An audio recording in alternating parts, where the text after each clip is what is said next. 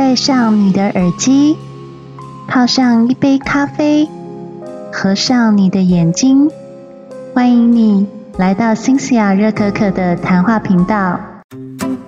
前面有一家老公专卖店全新开张，入口处有一个告示牌，上面写着：“你只能进去逛老公专卖店一次。”这里有六层楼，商品价值会随着楼层增加。购物者可以从特定楼层选择任何商品，或再上一层楼挑选，除非要离开本栋建筑物，否则不能回头选购。于是，一名女子走进专卖店，一楼门牌上写着“楼层一拥有好工作男人”。她心想：“我还想要更好的。”所以他继续往二楼走。楼层二拥有好工作且爱小孩的男人，引起他的好奇心了。但是他还是继续走上三楼。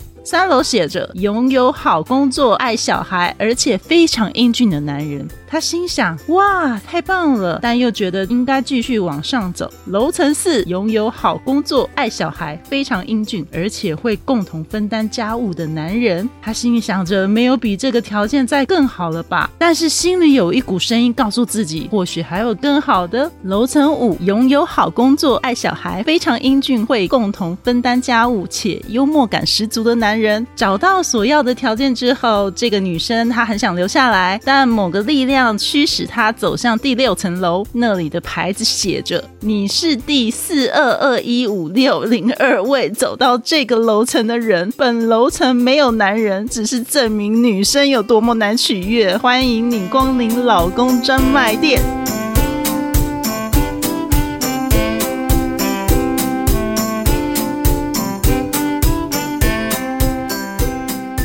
晚安，各位听众，大家好，欢迎回到新西亚热可可的谈话频道。然后大家听到那个老公专卖店的故事，有没有忽然觉得，嗯，好像打到自己了？不知道你今年芳龄几岁呢？新西亚其实是这本书的 target。就我在看完这本书之后呢，我感叹万千啊！因为其实我算是身边所有女性朋友中最最最抱持女性主义跟单身主义想法的女生了。我会有抱持这样的想法，是有很多很多的呃过去不好的感情经验，以及我的一些很恶劣的约会经验累积而成的一种怨念哦。当然，也是随着年龄越来越长了之后呢，我就发现，其实我这个年龄层的女生呢，其实也不是很好找到约会对象，更别谈说什么婚姻对象了哦。如果你跟辛霞一样还是个大龄女子，可是呢，你跟辛霞不一样，你想要迈入婚姻，却发现在约会市场你遇到很多困境，或是有很多疑问的话呢，我非常推荐你看这本书。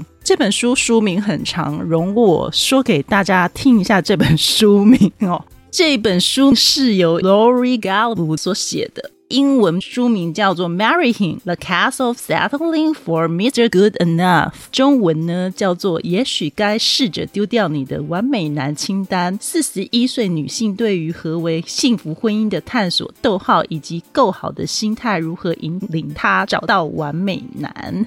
是不是很长的一个书名？Cynthia 讲完之后气都快没有了。你可以看得出来，它是一本婚姻咨询书。你可能光看名称呢，你就会觉得它应该是针对女性，尤其是那种大龄女性，建议他们该如何迈向一个完美婚姻的一本无聊的书。为什么会买那本书？就是因为我在约会市场上面已打滚多年。我觉得有时候我虽然还蛮营救于一个人的生活，可是我有时候也不禁在想说，为什么像我如此优秀的女生，自己老王卖瓜哦，优秀女生为什么一直在婚恋市场上一直失败，而且一直遇到奇怪的男生？看完这本书，我就彻底了解哦，原来其实我也是有盲点的。就来跟大家叙述一下，我在这本书看到现在的女生也有的一些盲点。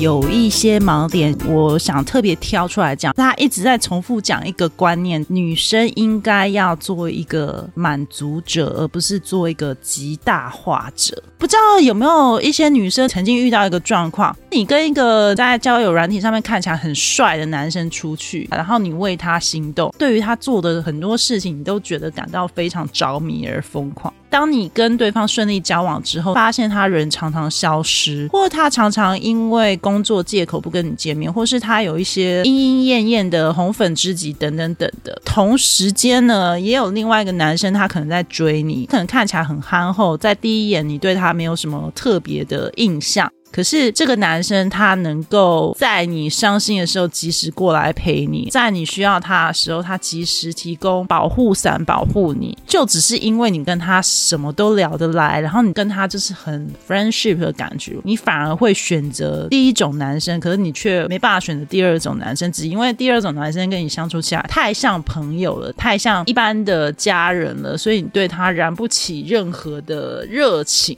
我不知道有没有女生遇到这样的。状况，我想应该还蛮多的吧，而且不止女生遇到这个状况，我相信也有男生遇到类似的状况。这样子的人被我们放在 friend zone 里面。当我们成为那种对于感情极大化者的人呢？假设我们已经遇到一个八十分男了，就像刚刚我讲的老公专卖店，他爱小孩，然后他身高也够高，然后他也够英俊。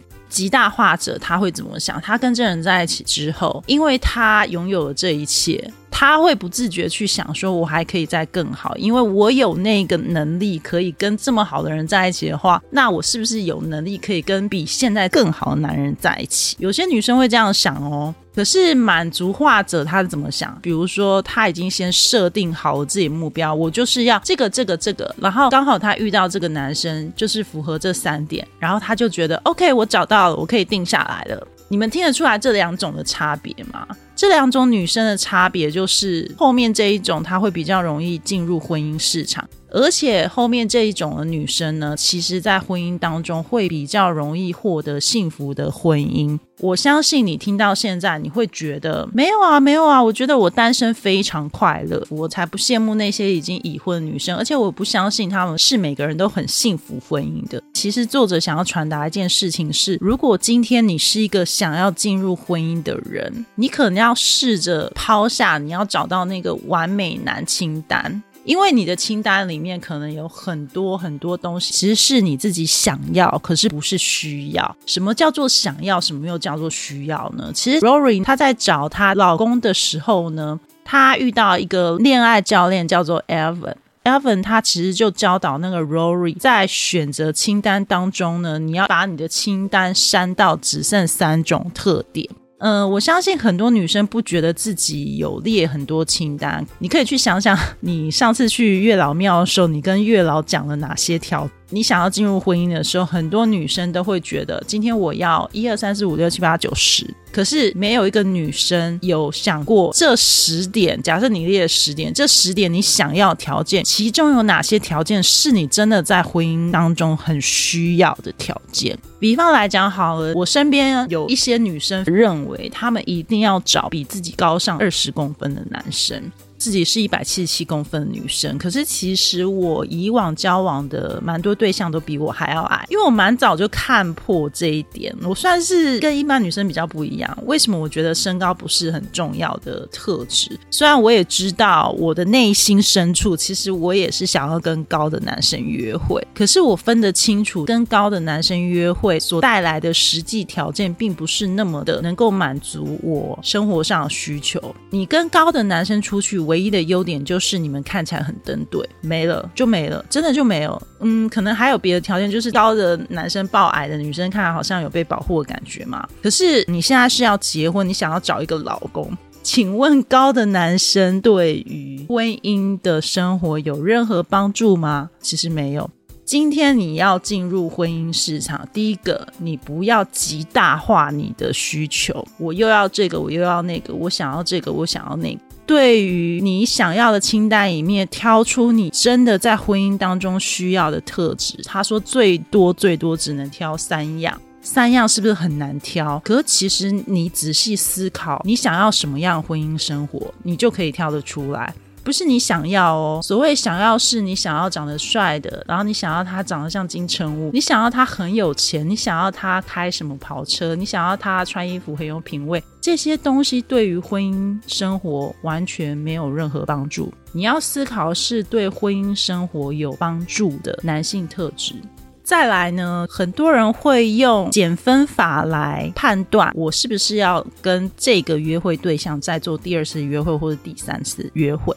我自己也陷入这样的迷思当中，因为我曾经非常非常相信，如果我跟男生出去要约会的话，第一个他不可以跟我要来，我比较喜欢直接见面。我现在非常极端在执行这样子的政策，可是我发现我原本以为的善意被男生解读成恶意。在台湾这个市场呢，台湾的男生跟外国男生想的不一样。外国男生是非常阿萨里，如果听到我说，哎，直接见面出来，他们就真的就直接会出来。唯一的变数就是可能他们当天没有空，他们可能会跟你约改天，绝对是能够接受像我这么主动的女生。可是，在亚洲，在台湾，一个女生主动是被认为在约会当中的大禁忌，所以我一直在踩这个雷。我一直就是非常主动约男生。出来，虽然我从以前的 podcast 我有说过，我非常自豪我的主动性跟积极性，可是我后来发现，在这个市场不适用。我还犯了第二个毛病，就是书中讲的，我喜欢用减分制。我可能一刚开始给对方设个一百分，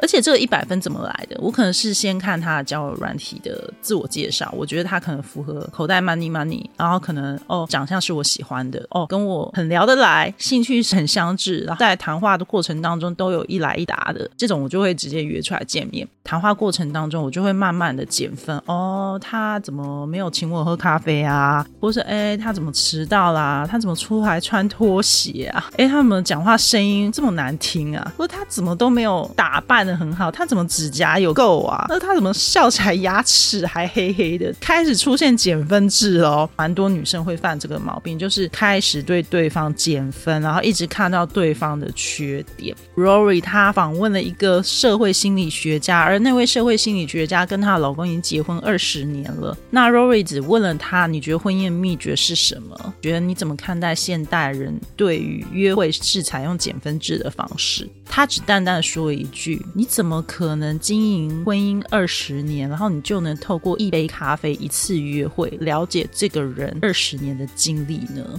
他意思就是说，其实加分制才是最好的约会方式。加分制的约会方式就是，当你在见到这个人的时候，你第一眼可以不满意，可是你应该要给对方一些时间，让你跟他多约会几次，在差异当中寻求相同性。很多女生会陷入一个迷思，就是哦，对方跟我兴趣好像，我们都很爱爬山。对方怎么会听不懂漫威？他怎么会喜欢那种哲学系的电影？不行不行，这个男生以后一定跟我聊不来，就开始扣分了，有没有？哎，不行不行，这个男生怎么只会潜水，不会跑步？不行不行，我是不碰水的，这个男生不符合我需求。很多女生会这样子哦，就是稍微一点点的不同，就直接把这个男生踢 friend 送里面。也许你跟他多聊过几次，或者多约会几次，多探索彼此不一样的地方，多参与对方的生活的时候，你会渐渐发现你眼。前这个不可爱男生，你会越来越能够看到对方的优点。我们都很少会看到一直带在身边的好男人的好处。我们会一直追求那些让我们多巴胺释放的很迅速的那种性感型坏男人哦。其实跟这样的男生交往之后，你就会发现他们还是不会步入婚姻，而且对婚姻生活一点帮助都没有。到最后，你就会发现，其实你很孤单，你花了很多约会时间以及约会成本。在一场又一场的约会面试，你面试完之后，你就会心里很空虚。可能到了四级，所以，像新西亚我这个大龄年纪，回顾过去，发现其实过去十年你都在浪费时间跟不对的男人交往，因此错过了该结婚的时间，因此错过了该生小孩的时间哦。其实它里面还有一点讲的很重要，我们对于帅气男人的反应，其实蛮多出自于童年的感情包袱。你要去深入了解你童年是经历什么样的父母关系，你看到父母的关系是怎么样子的，你可以去反思一下，你长大是不是也犯了跟你母亲一样的错，或是跟你的家人对待你的方式一样的反应呢？其实蛮多时候是你一直是在重蹈覆辙，你家里的一些感情观念，那些感情观念其实是束缚了你，然后你自己是不自觉的。必须要坦诚，其实我的原生家庭给我的感觉是会让我很害怕结婚这件事情，而且我会对于金钱非常没有安全感。这两点其实在我从小就深深的烙印在我心里。我就是从小看我妈妈，就是一直为了钱在烦恼，然后一直为了钱在跟我爸爸吵架。我有发现，我长大之后遇到了很多男性，都跟我的父亲有异曲同工之妙。c i 也是透过看书，然后还有透过跟朋友交流，以及我自己的一些体悟，我才慢慢的让自己能够摆脱一些像我父亲那样子的人。你明明已经遇到一个很好的八十分男生，其实你可以跟他定下来，可是你却害怕自己会不会是只是妥协，会不会只是屈就自己而错过了一个完美男的话，我建议你应该先反思一下自己，为什么你会这么担心自己一定要遇到一个完美的男生才。能结婚？你有没有想过，也许人非完人，你眼中的完美男，也许在别人眼中是个垃圾呢？很多人是结了婚以后才发现，身边的这个所谓的完美男生，其实根本就是个渣男烂货。现在在婚恋市场看到很多离婚的男人在找对象的时候，你透过跟这些离婚男人去聊天，你就可以知道，其实很多人在投入婚姻市场的时候是没有想清楚自己是需要什么。他们都是想要什么投进婚姻，最后在婚姻当中发现对方没有符合自己需要什么才离婚。你应该思考你为什么要结婚，而不是因为寂寞，或是因为觉得自己快要进入四十岁了，快生不出小孩了，等等等一些原因，然后你选择投入婚姻，这也是不对的。作者 Rory 他绝对没有鼓励你一定要因为婚姻而把自己改变成什么样子，或是你一定要委曲求全自己。他完全不是在提这个，他只是要你认清，当你一直不断不断的在花时间寻找你心中的完美清单的时候，你是不是应该深深去思考，你所谓的完美清单真的对你未来的婚姻有任何帮助吗？还有一些朋友是对于男性的长相呢，他们是非常的执着。你也看到很多很多的新闻，是女生嫁给一个男生长得很帅，然后大家都说郎才女貌，结果结婚之后，男生不停搞外遇，或是并不如想象的外貌好的男生能够对婚姻负责任。重点还是在于你对于你的婚姻生活，你想要是什么样子的模式。其实婚姻并不是爱情的延续。很多女生对于婚姻的想象，我一定要跟我很爱的人结婚，我才有办法进入婚姻生活。当然，你也有你的选择，你也可以继续这样选。这里面也访问过很多女生，坚持我一定要找到我心中完美、我有感到心动的人，我才要跟他结婚。结果那些心动到最后就伤透了他们的心，反而在里面访问到很多已婚女性。他们的生活比我们这些单身女生想的还要来的幸福，即使他们在生活当中满口抱怨，在这本书当中也讲到一个非常现实：当你已经已婚了，其实你就可以节省掉很多沉默成本。女性的沉默成本是什么呢？这里面有聊到一个点，我觉得非常有趣。Rory 在跟一个已婚女女生在讨论约会的成本，一年她要花在一个男生上的金钱大概是九千美金左右。九千美金换算成你好几年的婚恋市场。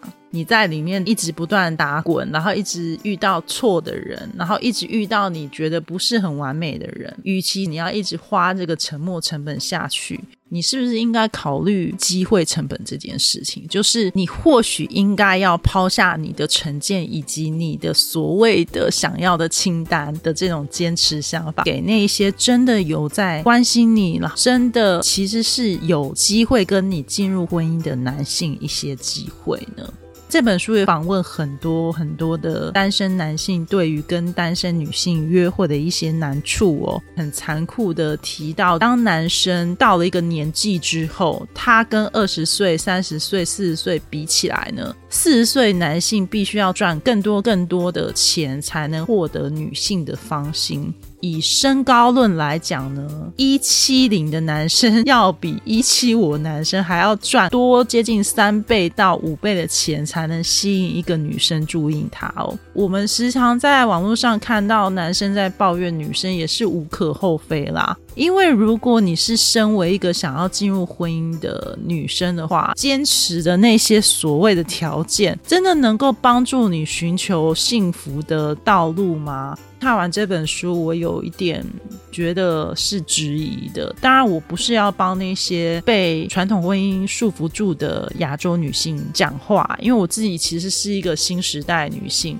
但是我能够认同它里面提到，就是因为我们新时代女性越来越多，女生的经济能力越来越好，所以现代女性她们考虑婚姻的模式再也不是那种传统一定要替男生照顾家里呀、煮饭啊、洗衣、带小孩，没有，就是现在女生因为越来越个人主义，越来越懂得爱自己。所以这反而造成进入婚姻的一个困难性哦，这是他书里面提到社会学家的一个其中一派说法哦。经济独立，女生越来越，就是婚姻的结婚率会下降的越来越多，就是因为当我们有了经济能力以后，我们看的世界更广了，那我们要求对方条件就要越开越多。这些开的越来越多的条件，都是偏向于自己欲望以及自己需求所开出来条件，但这些条件不见得是适用于一段长久的婚姻的。各位女生在进入婚姻当中，你一定要非常非常清楚，你到底为什么要结婚。完美男的这本书呢，我没有讲的非常多，我大概只讲了这本书的百分之十的内容。那我还是建议大家去买这本书来看看，非常有趣，而且醍醐灌顶哦！我真的因为看了这本书以后，就开始改变我的交友策略了。我现在就变得比较的 open mind 一点，好像这样子改了之后，我现在只约会上面来讲变得比较顺利一点点了。对，但我不是花心哦，我们仍旧在寻找我的 Mr. Right。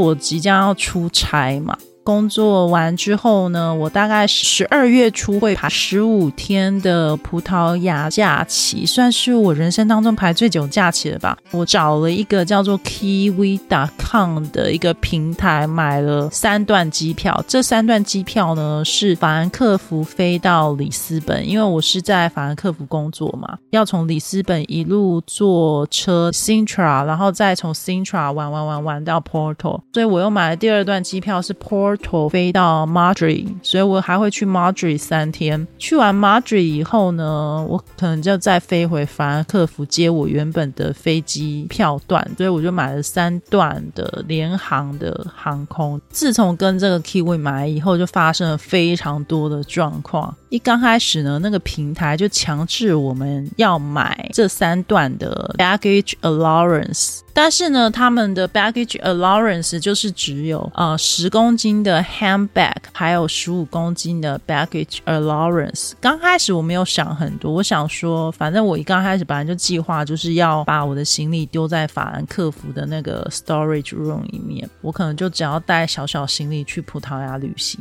可是呢，这阵子我越想越不对劲。我想说，冬天到了，我就算就是十五公斤是够的好了。可是可能塞几件衣服就满了吧？那我还要买什么纪念品啊？还要买家人交代我的 souvenir 啊那些东西，那会不会就是十五公斤不够？我就跟这家公司开始了一个线上客服的对话。这家公司是没有电话可以打的，你就是只能透过他们的 chat box 跟他们的客服联系。基本上呢，他们客服是二十四小时都在，可是回答方式非常妙。比方说，你今天问了一个问题，然后回答就 K 小姐，然后下次你再问一个问题，回答就变 D 先生，所以他们就会变成彼此客服都不知道上一句在讲什么，然后我就每次都要再重复讲一次我的问题，每个人回答的那个逻辑跟公司规则都不太。太一样，这点就已经让我非常火。你即使二十四小时线上都有人回答你，可是如果你要一直重复同样的问题的话，真的会啼笑。因为我就是发现他们这个 allowance 不太够嘛，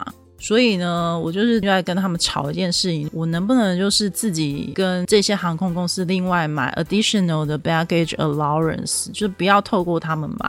因为这家公司它非常黑心，一刚开始我买完这三段票以后，总共是一万两千多块，还可以啦。虽然不是最便宜，可是就是在十二月初这个热门的旺季的时候，我觉得我能买到这个票已经差不多了。可是有一点我小看了，就是因为呢，这个平台它一直在强调他们有 restrict baggage strategy，他们只能分配给每一个人每一段行程就是十 kg 再加十五 kg allowance。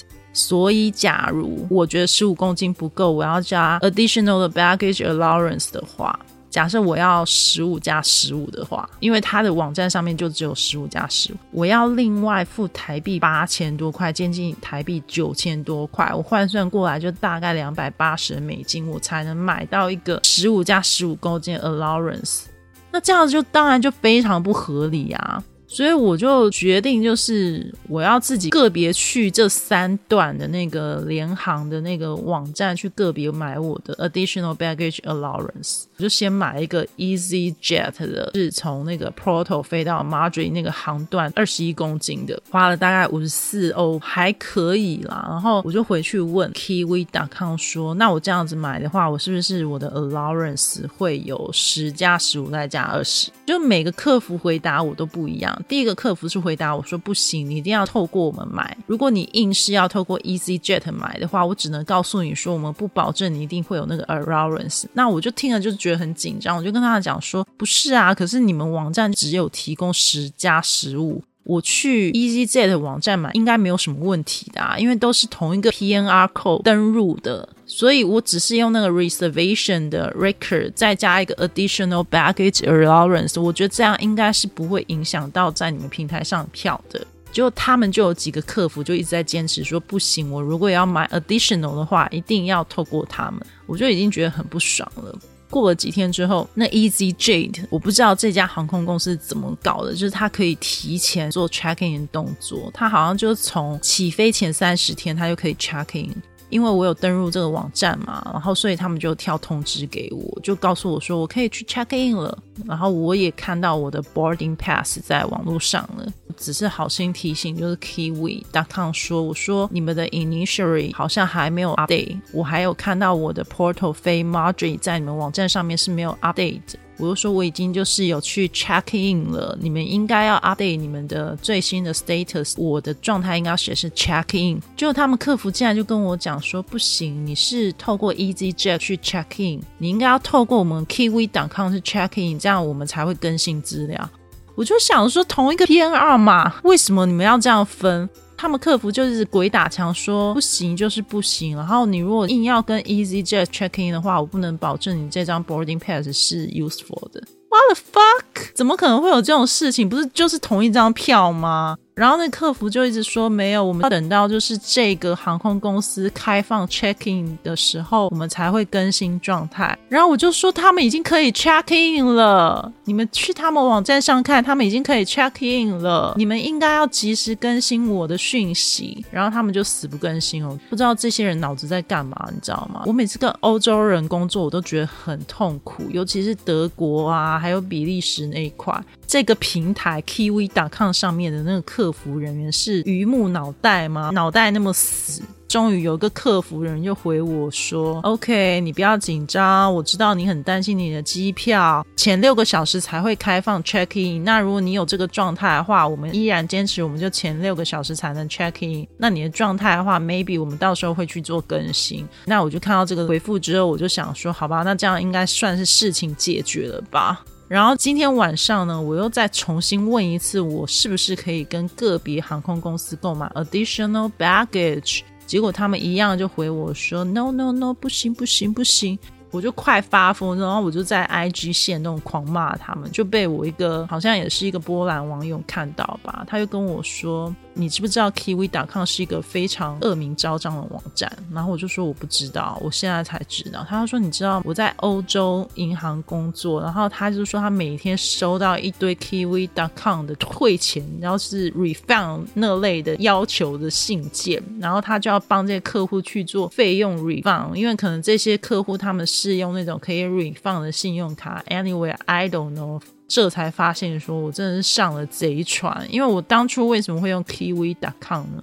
以前找便宜机票的时候，我都很习惯用 Sky Scanner。我相信大家有在出去玩的人，应该都知道这个 Sky Scanner 可以找到一些便宜的网站去做比价。可是我发现 Sky Scanner 呢，其实默默的有跟一些非常有争议的网站合作，比如说像是 Qe.com，还有一些就是其他网站。然后这些网站它会有一些收钱的玄机，点进去开始进入付费状态的时候，它就会开始用一些名目来去扣你的钱。比方说，像 Kiwi 打抗，它就会有那种你花了七百八十块，然后它就会保证你在短期之内能够拿到最低价的东西，或是就是要你另外加一些东西去买你的 guarantee，你的票如果到时候有因为联航改班机的方式的话，那你如果付这个钱，那他就可以免费再帮你去做班机延伸或是改班机的动作。然后可是那个钱都很贵哦，你可能到最后买买买买到最后你要付钱的时候，你就会。发现那个机票比你买一般的经济舱机票还要贵很多，还不算一些什么 baggage allowance，因为很多联航它是另外要跟你加收行李的费用的。甚至我是后来发现，原来 EasyJet 的那个 cabin bag，就是可以带到飞机上的 bag，是只能放在椅子下面的那种大小。如果你超过的话，它是不能让你带上飞机的，除非你要自己再另外买一个叫。做 large Camping bag，非常的靠北。